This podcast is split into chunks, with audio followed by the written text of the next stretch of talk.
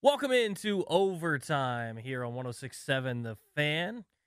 I'm going to be with you up until six o'clock tonight when we will turn it over to Charlie Slows and Dave Jagler once again.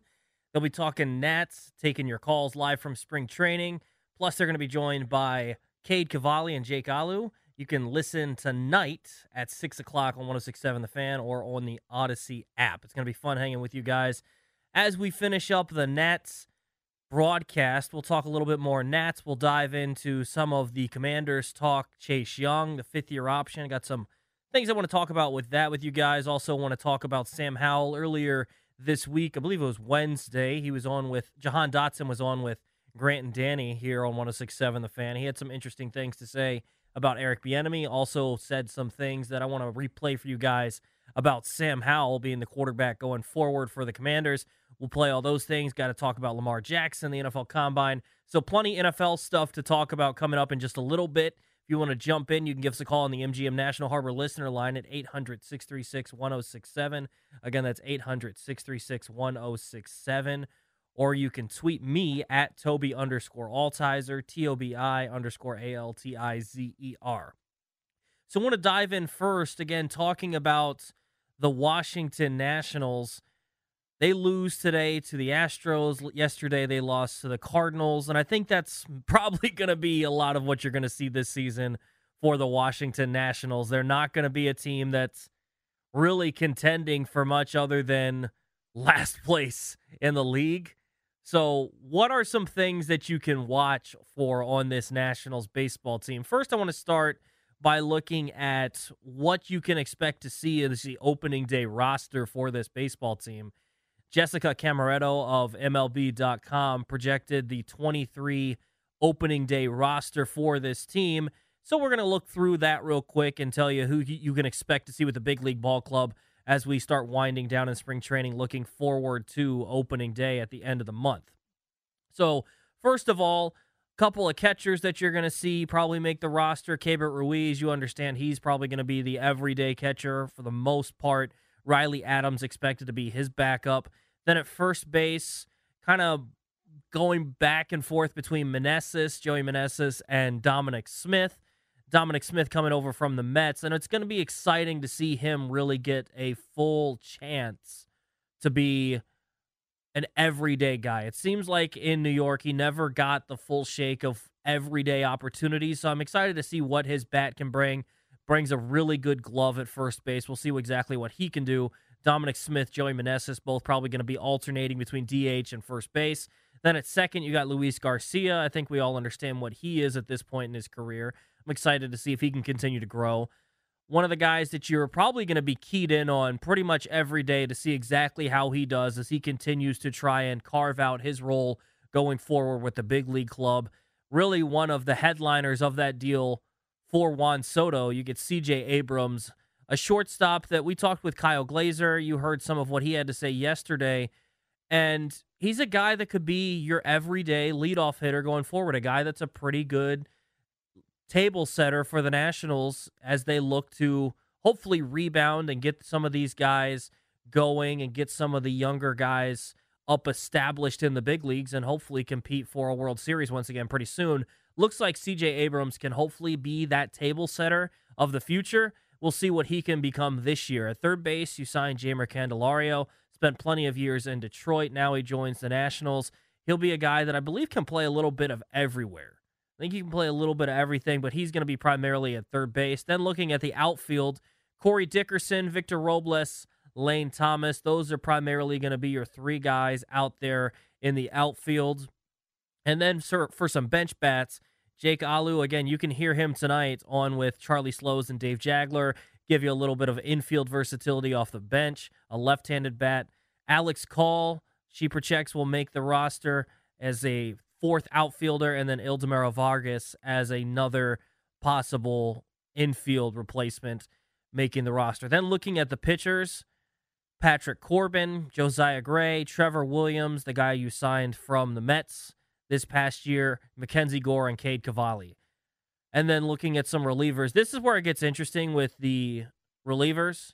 There's a possibility, and you heard Charlie and Dave talking about it on the broadcast today, there's a possibility that the Nationals just decide, depending upon how the rest of spring training goes, that maybe they just go with all right-handed relievers to start the year, anticipating Sean Doolittle coming back at some point, and that being your lefty. But right now, the M L B dot com is projecting Kyle Finnegan, Carl Edwards Junior, Hunter Harvey, Erasmo Ramirez, Paolo Espino, Mason Thompson, Thad Ward, and the only lefty making it out of the pen, Alberto Baldonado. So we'll see what exactly you can expect out of this Nationals roster going forward, but that's the guys that you can expect to see at Nats Park on opening day as they take on the Braves in a couple of weeks. I'm excited for baseball to finally start picking up and getting in the swing of things. It's exciting to have baseball on our airwaves once again. I love listening to baseball. Charlie and Dave are great. So it's exciting to be talking about the Nationals once again. Even if they're not going to be a super competitive team this year, I think there are some things to watch. Again, we just went through what is projected to be the opening day roster. Here's some guys on the big league roster that I think we need to keep an eye on as we go throughout this season. These are the guys that I'm keeping a close eye on. The first one, and the guy that I know, James Wood is probably the most highly touted prospect out of the guys that was brought over in the Soto deal, even though maybe at the time it was Gore or Abrams. The guy that I was most excited to see when I saw that deal was going to go through was brought in, and that deal was Mackenzie Gore. And the reason I was excited for Mackenzie Gore is because at one point, not that long ago, in twenty twenty-one, he was the top pitching prospect in all of baseball. He was the number six prospect, according to M L B dot com. This is a guy that you're bringing over. Hopefully Cade Cavalli can turn into something. We'll dive into him in just a little bit later. But you have some guys that hopefully Mackenzie Gore can prove himself as that top pitcher that was projected once upon a time on M L B dot com's prospect list. Kyle Glazer of Baseball America said he could probably project as a solid number two, maybe a really good number three, and you need those kind of guys. And he gives you a left-handed starter. I'm excited to see what Mackenzie Gore can be. I think out of all the guys that are in the majors, him and then the next guy, C J. Abrams, are the guys I'm most excited about. Obviously, both those guys coming over in the Soto deal. Both those guys former top ten prospects. C J. Abrams, a former number eight prospect overall in twenty twenty-one. So in that Soto deal, I know it's disappointing not to see Juan Soto suiting up with the curly W anymore, but at the same point, you did bring in some guys that'll be able to help you going forward. One, two of those guys being C J. Abrams, Mackenzie Gore. And with Abrams, he's going to be, like I said earlier, that table setter, someone that can be, you know, the Trey Turner type. He's not going to have the speed of Trey Turner because really in Major League Baseball, no one does. But he's going to be someone that can get on base, give the pitcher a bit of a headache by stealing some bags. I'm interested to see what exactly he can become because he was rushed through the system a little bit out in San Diego. He didn't get the full chance to develop and work his way through the system because they rushed him up because of the injury to Fernando Tatis Junior So they needed him at the big league level. They called him up pretty quickly, and he just he struggled a little bit. He held his own in terms of he was a solid defensive shortstop, but he wasn't everything that they'd expected him to be. But I don't know that you can expect a guy to just jump to the major leagues if they're not fully ready and to show out right away. So now he's had some time at the major league level to really show, all right, this is what I'm capable of. These are my strengths and weaknesses. How can we work on these things? He's had time with the major league coaches. So I think both of these guys, Mackenzie Gore, C J. Abrams, those are the guys that you really want to keep an eye out for this season. And we'll continue to get into some of these guys in just a little bit. But those two are the top of my list on guys to watch. And we'll get into some more of the major league guys, some of the guys in the minor leagues.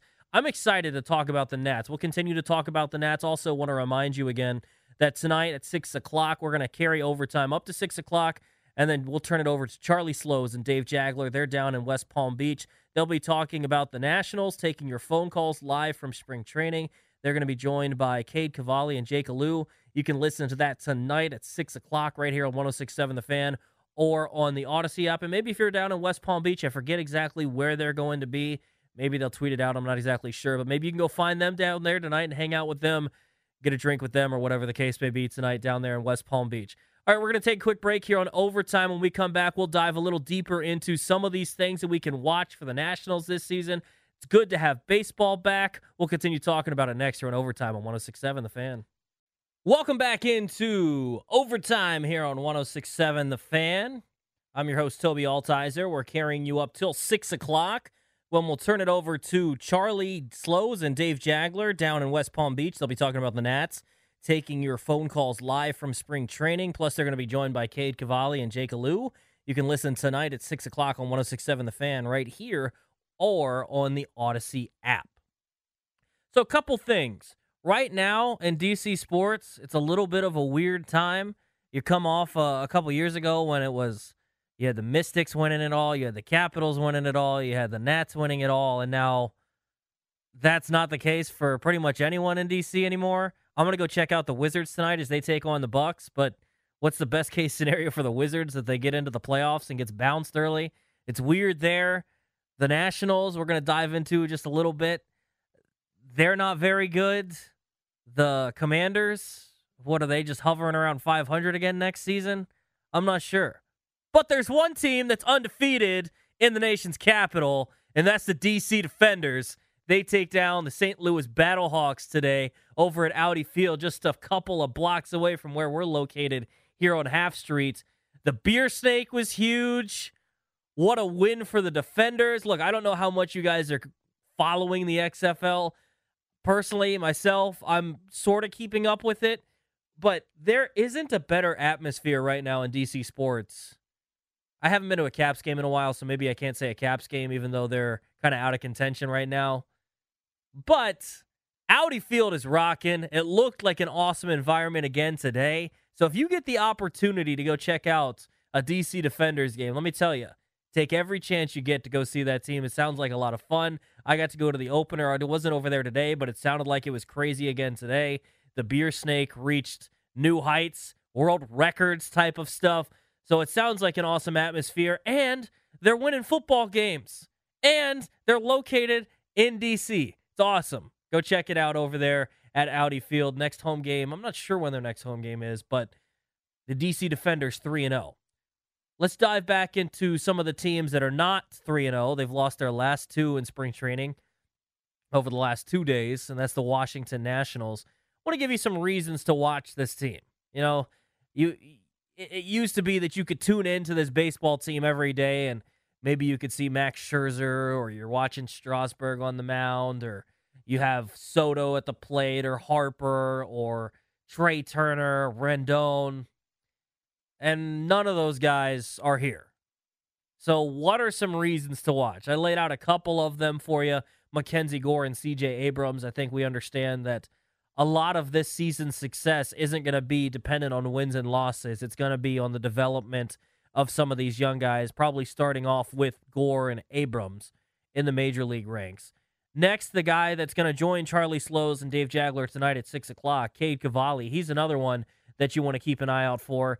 Didn't really get a chance to see much of him last year. He had one opportunity at the big league level, struggled a bit, then had some injury issues, so he was shut down. But I'm interested to see exactly where he can slot in at. Cavalli's ranked as the fifty-eighth ranked prospect in all of baseball, according to M L B dot com, so they still believe in him. Seems like some Nats fans have kind of written him off just because he struggled in his first outing.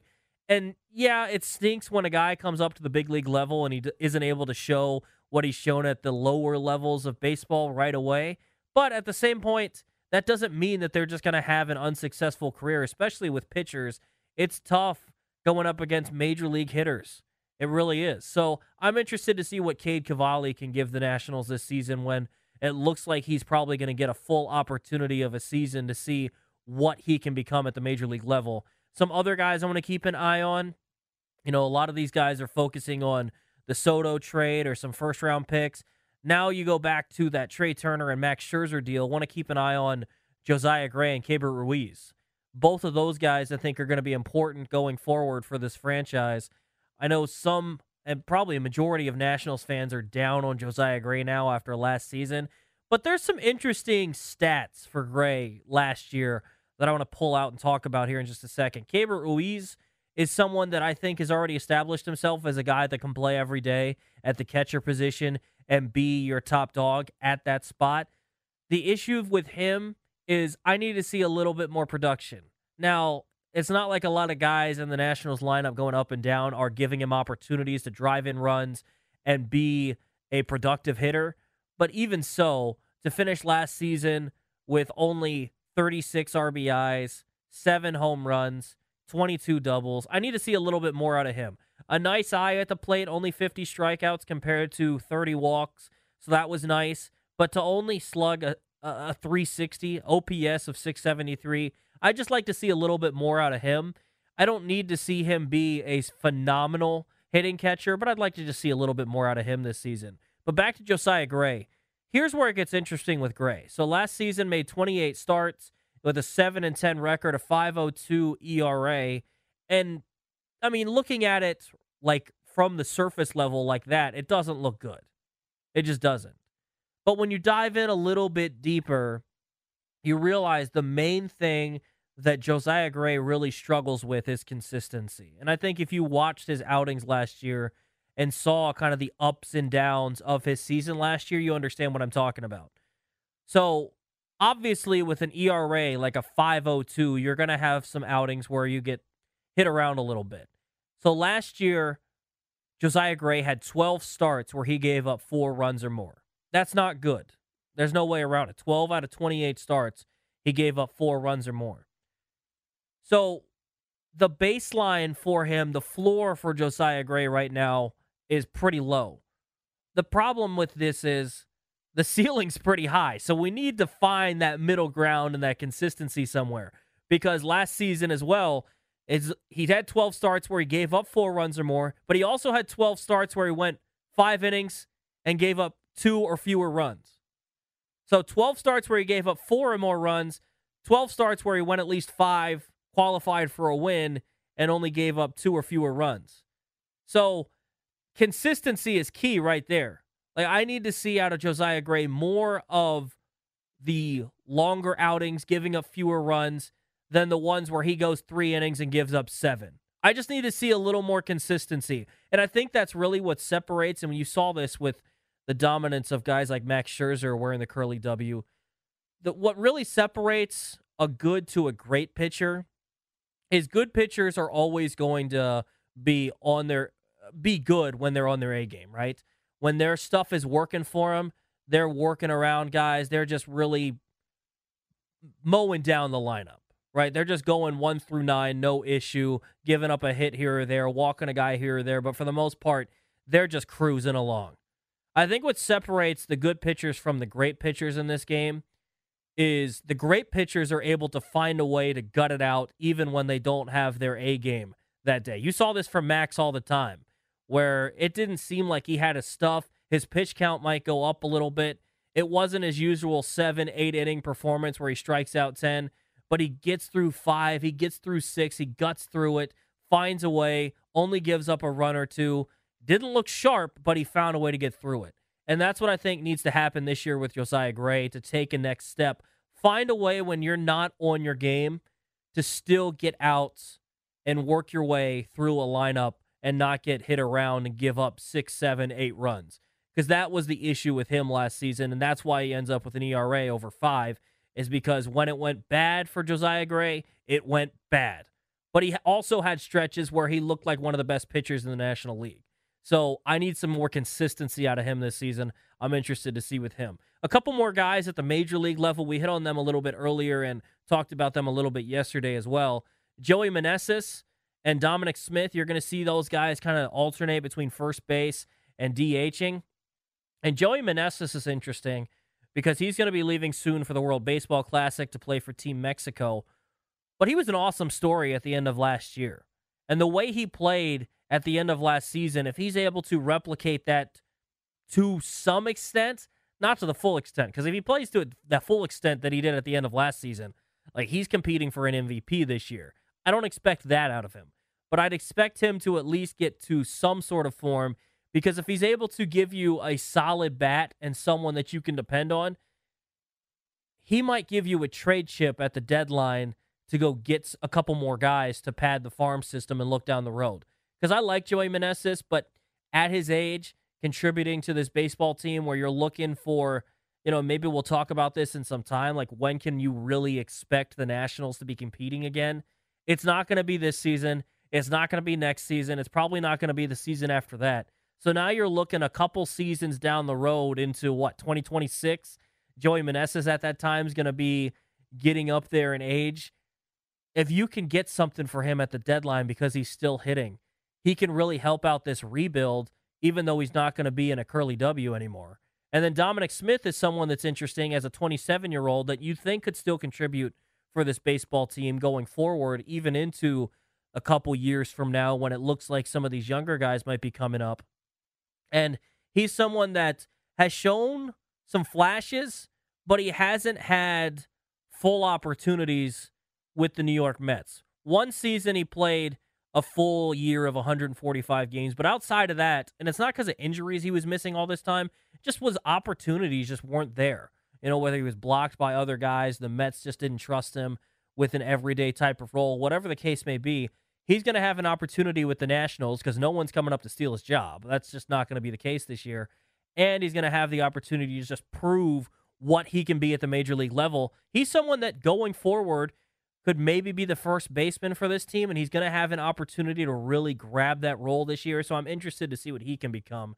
And then there's a couple guys, the top three prospects in the Nationals farm system, that if you're not worried about the team playing down at Nats Park this year, the big league ball club, but you're interested in some of these younger guys, the three names to keep an eye on as they continue to develop, because I I highly doubt it. I don't think there's any chance that some of these guys are making the big league roster.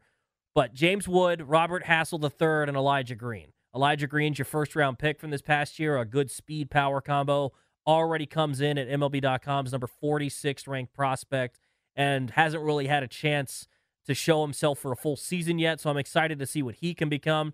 Saw some videos of him down at spring training, and the ball, the sound off his bat, the ball just explodes off his bat, so I'm excited to see what he can become.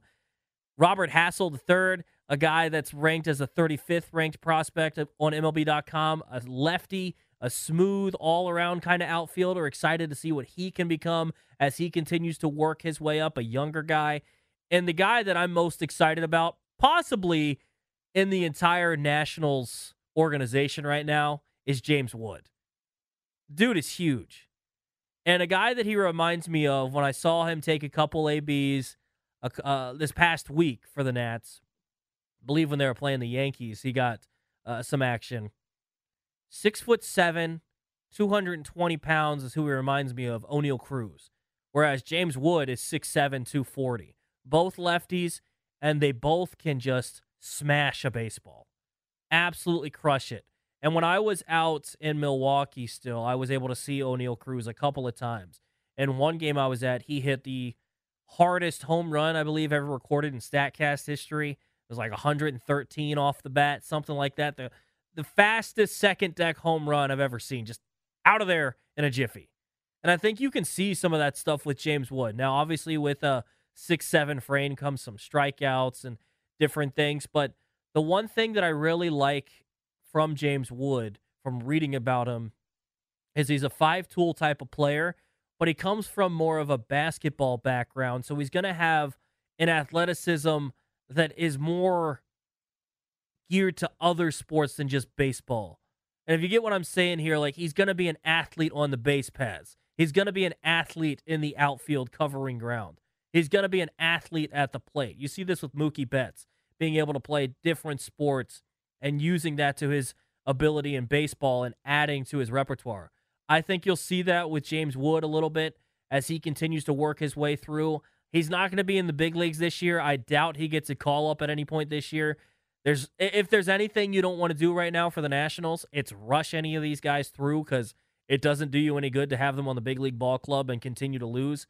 But keeping an eye on all these guys, I think, is going to be an interesting part of this season and see what happens with the Nationals going forward this year. Even though the wins and losses might not uh, be a pretty stat to see, looking at what these guys are able to do on the field, I think, is going to be a fun part of this season for the Nationals.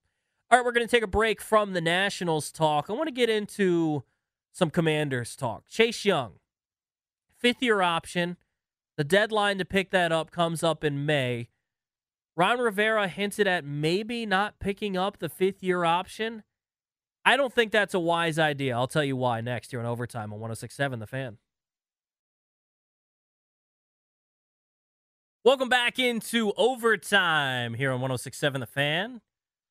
Toby Altizer carrying you up till six o'clock, and we'll turn it back over to Charlie Slows and Dave Jagler down in West Palm Beach, taking your calls and talking about the Nats down at spring training. They'll be joined by Cade Cavalli and Jake Alu. You can listen tonight at six o'clock on one oh six point seven The Fan or on the Odyssey app. Chase Young, his fifth-year option, the deadline is May first for the Commanders to pick that up. And Ron Rivera hinted at possibly not picking it up as a motivation tactic. They said maybe try something like what happened with Daron Payne this past year, where Daron Payne, he ends up having a career year going into this offseason. The Commanders end up franchise tagging him. They're going to try and work on a long-term deal. We'll see exactly what happens with Daron Payne. But good for Daron Payne. He gets... He gets cash in his pocket for really showing out this past season. And they're maybe thinking, okay, we could try something like that with Chase Young, and we'll see what happens if that motivates him and he shows out, and then we'll just figure out the following offseason what happens. But here's why I don't think this is a good idea. And maybe Ron Rivera is not looking this far down the road because he looks at this season as it for him. Maybe that's what he's thinking, and that's why he's doing this. But if you're looking long-term here for the Commanders, this is why I don't think it's a good idea. One, let's look at Chase Young as a player before we get into some of the contract details. First of all, we've seen twenty-seven career games out of Chase Young. And I understand that the last two seasons have not been good, right? The nine games of his second year, they were not good. Only one and a half sacks, three tackles for loss. Not a whole lot going on. He didn't look like the same player.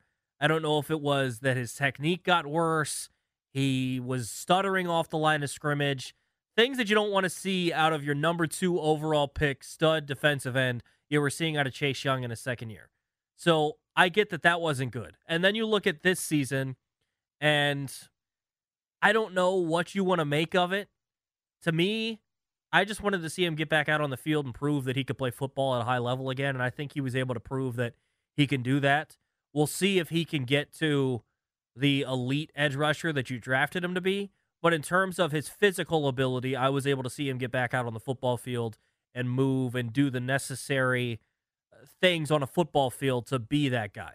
So what you see there is twelve total games out of twenty-seven. The fifteen games of his rookie year were an exciting fifteen games. Like, don't forget this guy won Defensive Rookie of the Year. Finished his rookie year with four forced fumbles, recovered three of them, seven and a half sacks, ten tackles for loss, twelve quarterback hits. They're not wowing numbers, I would say, in terms of elite edge rushers in the N F L, but they're good. They're good numbers. And so if we're going to lay this out the way we're looking at it, twenty-seven total games, fifteen, fifteen his rookie year, and then twelve after that. You could argue you've seen more good football than bad out of Chase. Now, it's a problem that it's near fifty-fifty. There's no doubt about that. But you could argue you've seen more good football out of Chase than bad. So then why do I think it is an issue not to pick up the fifth-year option? The reason is happening right now with the New York Giants. Daniel Jones. I don't know if you've been paying attention and seeing these things going on up with in New York with Danny Dimes. But Daniel Jones is asking for forty-five, forty-six, forty-seven, forty-eight million dollars this season to play quarterback for the New York Giants. And the reason that I look at that and say it's an issue is because the Giants last season had the opportunity to already have Daniel Jones under contract for this year if they would have just picked up his fifth-year option. They could work on an extension maybe this offseason, but they would have already had him under contract, so if nothing else, they knew that they had him at quarterback this year, and then they could work on the Saquon Barkley issues. Well, now, both those guys are free agents, and the number that they would have paid Daniel Jones if they would have picked up the fifth-year option was twenty-two point four million dollars. That's a big difference from forty-five. You know, you look at the tag number for Daniel Jones, which it looks like it might come to that. The deadline for the franchise tag comes up in just a couple of days, March seventh. thirty-two point four million dollars for the tag for Daniel Jones. So they essentially were playing with ten million dollars. Now you look at another situation that's similar. We'll get back to Daniel Jones in just a second.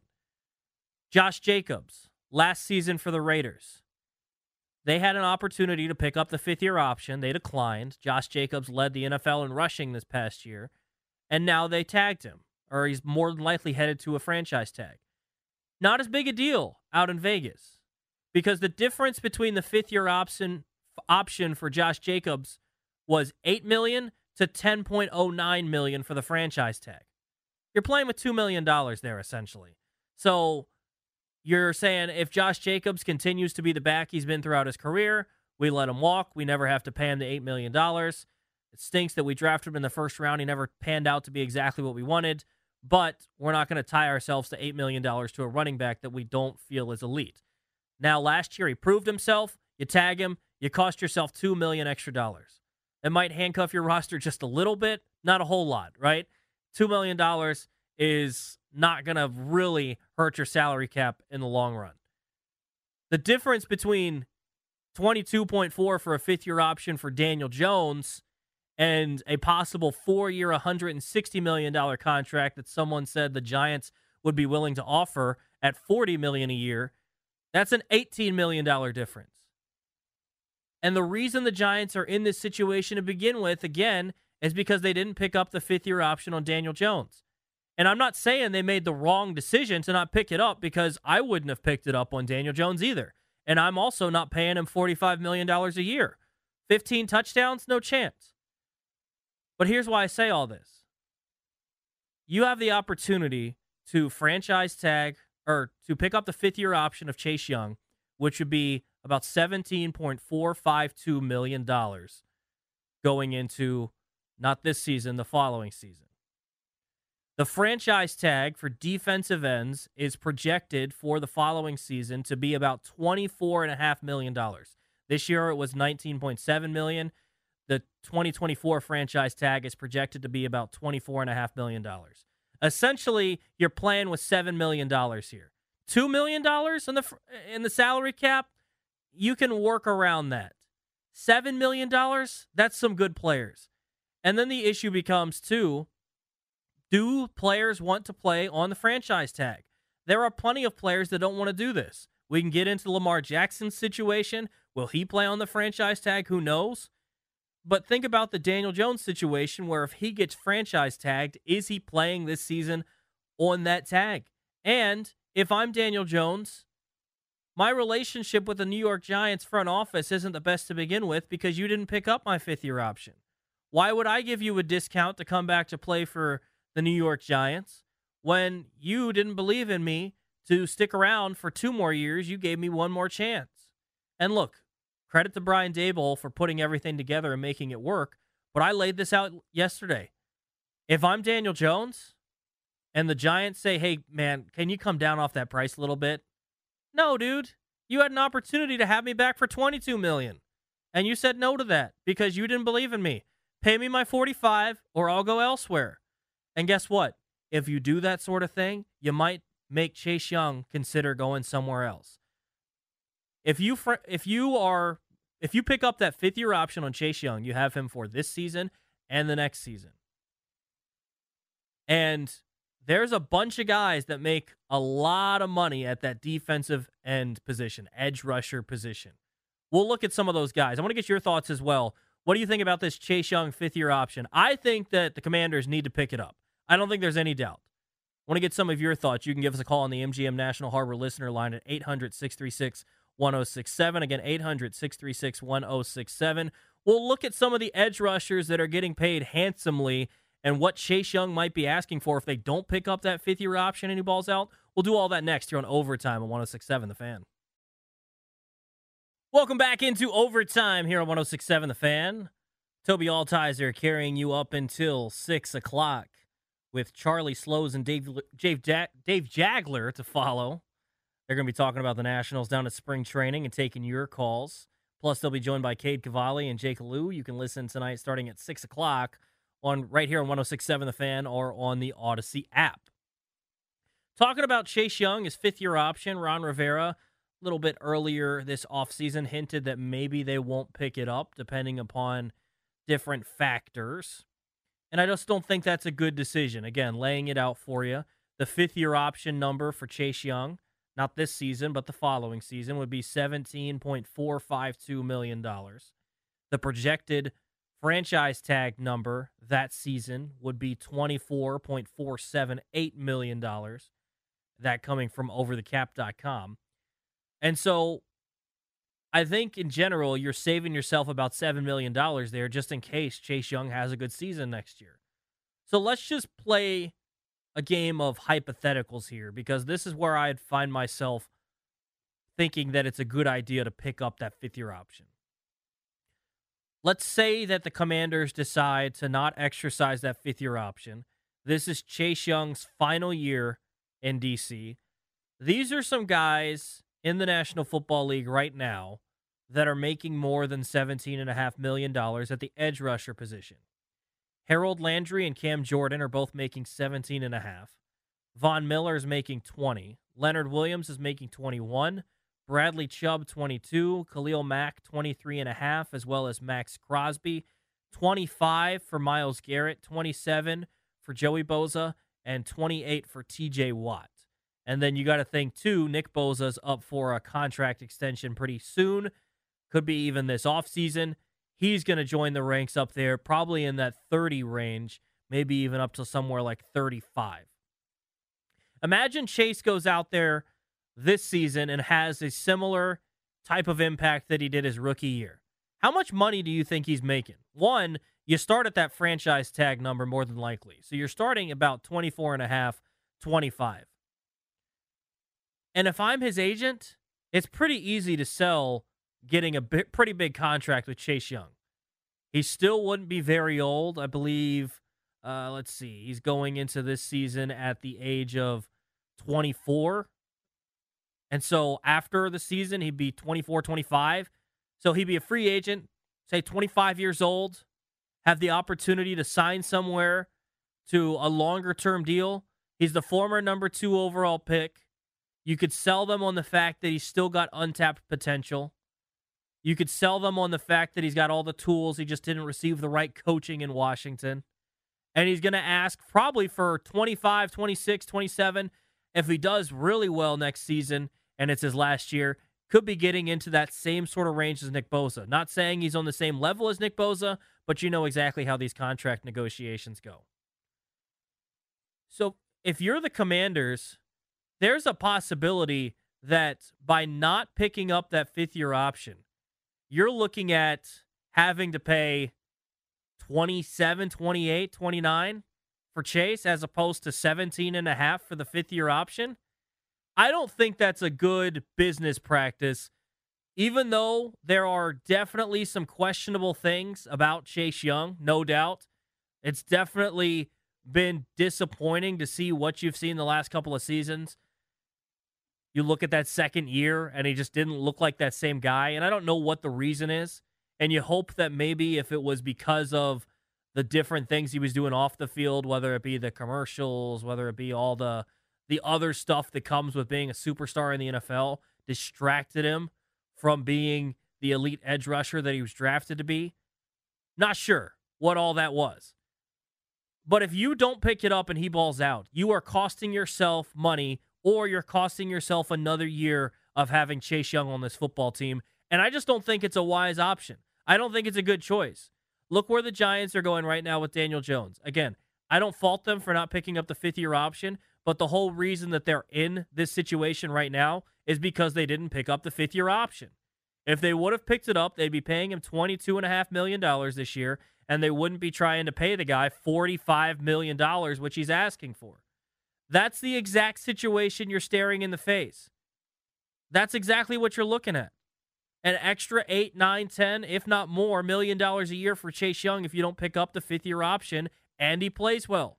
Now you say, okay, what's the other side? He doesn't play well and you pick up the fifth-year option. That's obviously unfortunate. Obviously, you drafted this guy at number two overall for a reason. You know, many people thought he was the best player in that draft. But I think it's worth the risk to pay your former number two overall pick seventeen point five million dollars. I think it's worth that risk to say, you know what, I'll bank on him getting back to some sort of form where he's playing good football again.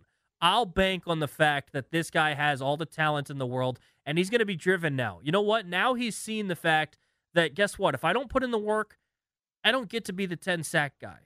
This isn't college where I can just rely solely on talent. I have to work at my craft in the National Football League.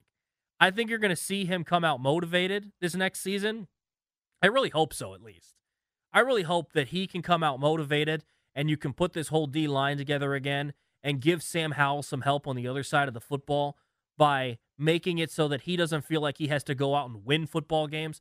Look, the ideal situation next season is you have Daron Payne back, you have Chase Young play well, you have Sweat play well, Allen, you have this whole defense play like the, a really good unit from start to finish next season, and you have Sam Howell realize, look, dude, I don't have to be the guy. I don't have to be the one putting this team on my back, carrying them to wins. I think that's the ideal way to do it.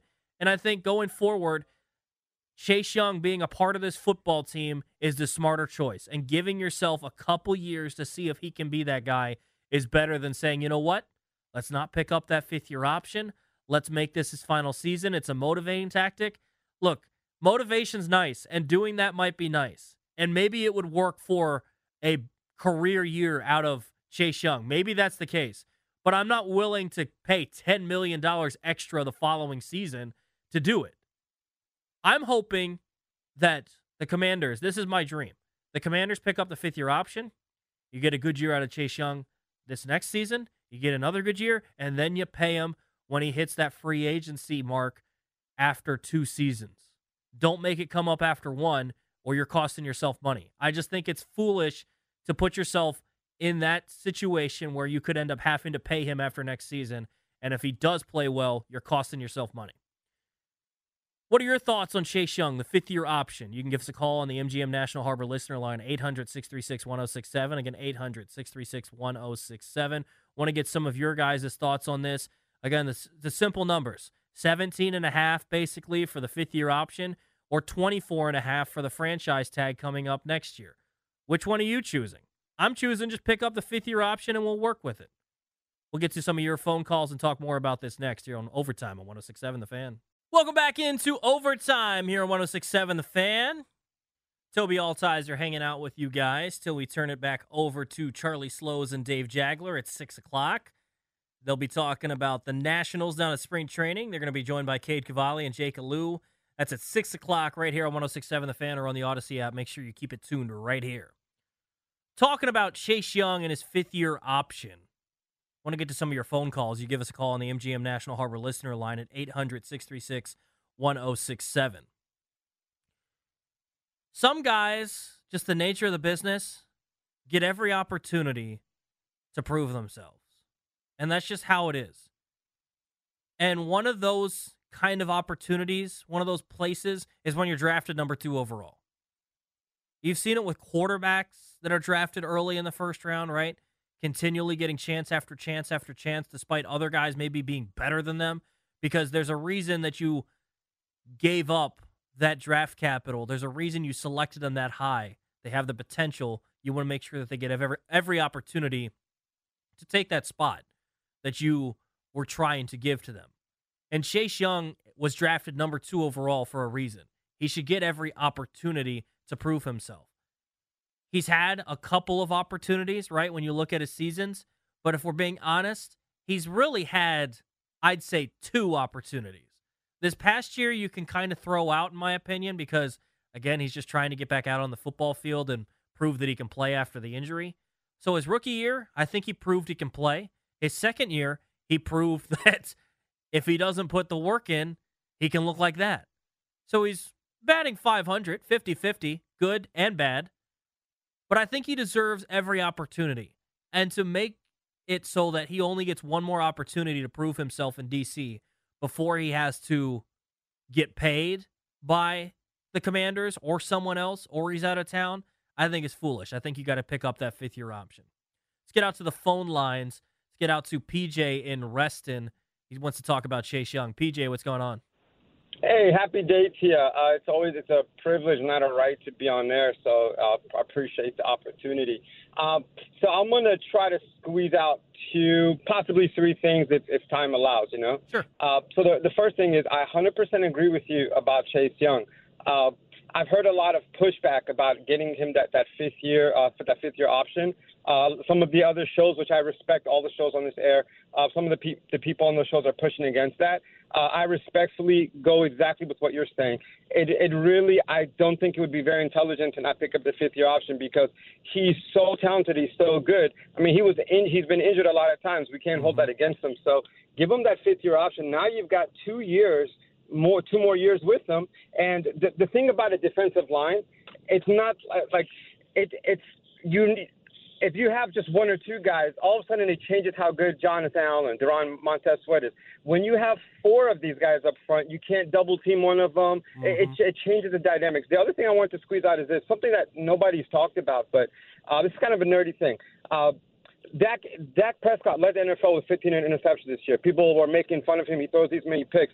Something that's really weird is that if you look at the N F L in the eighties, nineties, and even up to ten years ago, you would have every year about five or six guys with twenty or plus interceptions. Testaverde used to throw thirty-two interceptions like every year. So my question is, why does nobody talk about the fact that they're throwing way more than they used to, but the interceptions are way down? Like fifteen years ago, if somebody had twenty-five interceptions, twenty-five touchdowns, fifteen interceptions, you would say, oh, he had a good year. Sure. Now when somebody has thirteen interceptions, people are saying they have, they're throwing a lot. It makes no sense. Like, they're throwing the ball so much more. They should be having forty interceptions. Sure. So uh, I, I feel like people are, are not understanding how good these quarterbacks today are to throw so few interceptions. Yeah, P J, I appreciate the phone call. I'll answer that in just a second. I want to get back to the Chase Young thing, and then I'll answer that for you. So with Chase Young, I think you can make the argument, and maybe this is what some of the other shows have been saying. I haven't necessarily heard all their takes on the Chase Young fifth-year option thing. You can make the argument that he doesn't deserve the fifth-year option. I think you can argue that, and you can definitely make a solid argument that they shouldn't give it to him because he doesn't deserve it.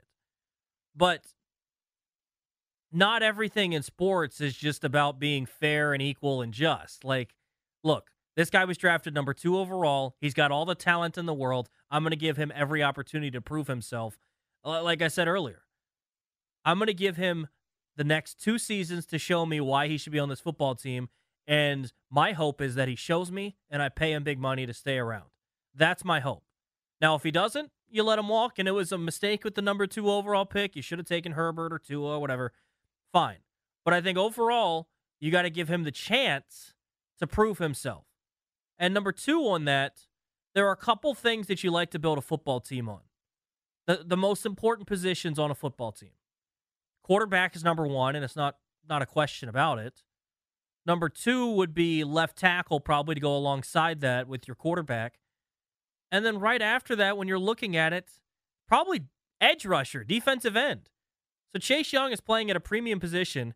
He's shown flashes of being able to play at an elite level. I'm really interested to see what exactly happens. Real quick, I want to also answer P J's question about why there's fewer interceptions. It's because it's played differently. You say, well, they throw the football more. They do throw the football more, but think about old football, right? Old football was run the football, run the football, and when you needed to, you passed. So what are types of passing situations? Third and seven, where you really have to pick up eight to ten yards and you're throwing it. Think about watching an N F L game now. Bubble screen, quick screen, drag route. They're not throwing the ball fifteen yards down the field. Like, I'd be interested to look. I've never done this, and I'm sure uh, some there's some stats out there on it. I wonder what's like the average depth of target now is for like a N F L quarterback now as opposed to the decades he was talking about where they were throwing twenty interceptions. Because if you look back at some of the numbers of some of the quarterbacks back in the day, like Joe Namath, pfft, not very impressive numbers, but yeah, it's an interesting point. It is, but I think it's different in the way that it's played. In a lot of ways, football is the same. It just changes how it's played, right? It's still important to pick up short amounts of amounts of yardage because you know you can depend on it, and it maybe isn't done by running the football anymore. It's just in the short passing game. Let's get another phone call in here. Let's get out to Ralph, who's in D C. Ralph, what's going on, man? thirty-six twenty-five. How you doing? Thanks for taking my call. Absolutely. um, on the Chase thing, I think we need to pick up that fifth-fifth option. I'm coming right there now because he's a raw, he's a raw athlete, mm. and we got we need to you know see it right away yet because you know he was hurt for like the whole year. You might as well say, and we need to just go and pick up that fifth-fifth option, and you know because we you know we we trying to make something happen here uh, with the Commanders.